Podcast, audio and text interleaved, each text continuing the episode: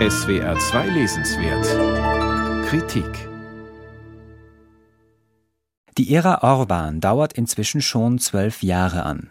Die Regierungspartei Fidesz erhielt bei ihrem dritten Wahlsieg im Jahr 2018 eine satte Zweidrittelmehrheit. Natürlich wirkt sich eine solch erdrückende Mehrheit auf die parlamentarische Arbeit lähmend aus. Eine wirkliche Auseinandersetzung findet dort nicht statt. Auch eine größere Oppositionszeitung gibt es in Ungarn nicht mehr. Regierungschef Viktor Orban hat sein Land fest im Griff. Insgesamt zeichnet György Dolosch ein wenig schmeichelhaftes Bild Ungarns, und zwar nicht nur wegen dessen autoritärer Verwandlung, sondern vor allem wegen des sehr provinziellen und spießigen Lebensstils, den der Autor an zahlreichen Beispielen beschreibt.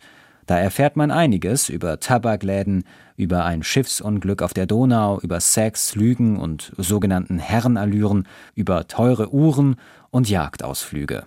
Am interessantesten bei diesem merkwürdigen Sittenbild Ungarns sind noch die Hinweise auf die weit verbreitete Korruption.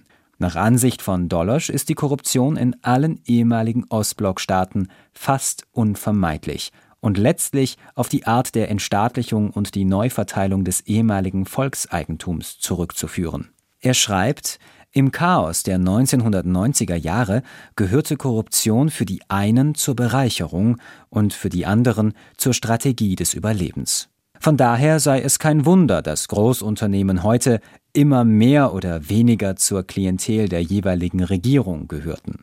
Die Verwischung der Grenzen zwischen privatem und staatlichem produziere automatisch eine korrupte Situation. Deutlich wird aber auch, dass Orban, ein Liebling von Helmut Kohl, nicht nur durch nationalistische Reden punktet, sondern auch mit einer Sozialpolitik, die sich, ähnlich wie bei der polnischen PiS, deutlich von der jeweiligen liberalen Vorgängerregierung abhebt. Während diese die sozialen Schieflagen ignorierte, reagierte Orban mit Kindergeld, familienfreundlichen Krediten für den Wohnungsbau, mit Baby-Ankunftskrediten und Erziehungsgeld auch für arbeitende Mütter. In der Folge verringerte sich das Armutsrisiko in Ungarn drastisch. Die Arbeitslosenrate sank spektakulär zwischen 2010 und 2019 von 11 auf 3,4 Prozent.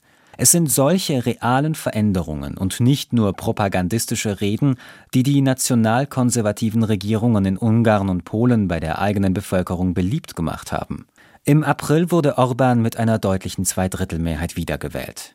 György Dolosch schreibt, dass das System Orban mitnichten Krisenzeichen erkennen lässt und auch nicht auf nennenswerten Widerstand stößt. Schade, dass Dolosch über die oppositionelle Zivilgesellschaft so wenig schreibt.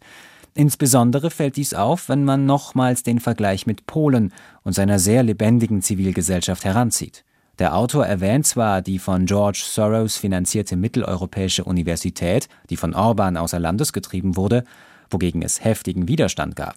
Auch der Theater- und Filmuniversität sollte die Autonomie genommen werden, wogegen zahlreiche Studenten demonstrierten und die Universität verbarrikadierten. Dolosch beschreibt das als eine karnevaleske Blockade, die seiner Ansicht nach nicht ganz ernst zu nehmen sei. Mehr über die ungarische Zivilgesellschaft hält er offenbar nicht für berichtenswert. Und dann ist der Autor auch schon wieder bei Herrenallüren und Jagdausflügen, als ob Ungarn keine anderen Probleme hätte als derartige Provinzpossen. Zum Abschluss fügt Dolosch noch biografische Notizen zu Viktor Orban an. Natürlich sollte man dieses Kapitel als erstes lesen. Er beschreibt darin die Wandlungen eines ehemaligen Dissidenten, der sich mit Hilfe eines Stipendiums von George Soros im westlichen Ausland weiterbildete.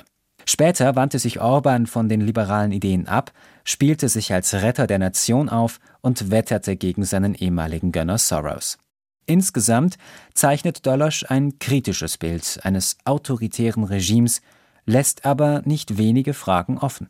György Dolosch, das System Orban, die autoritäre Verwandlung Ungarns, deutsche Bearbeitung von Elsbeth Ziller, erschienen im CH Beck Verlag, kostet 18 Euro.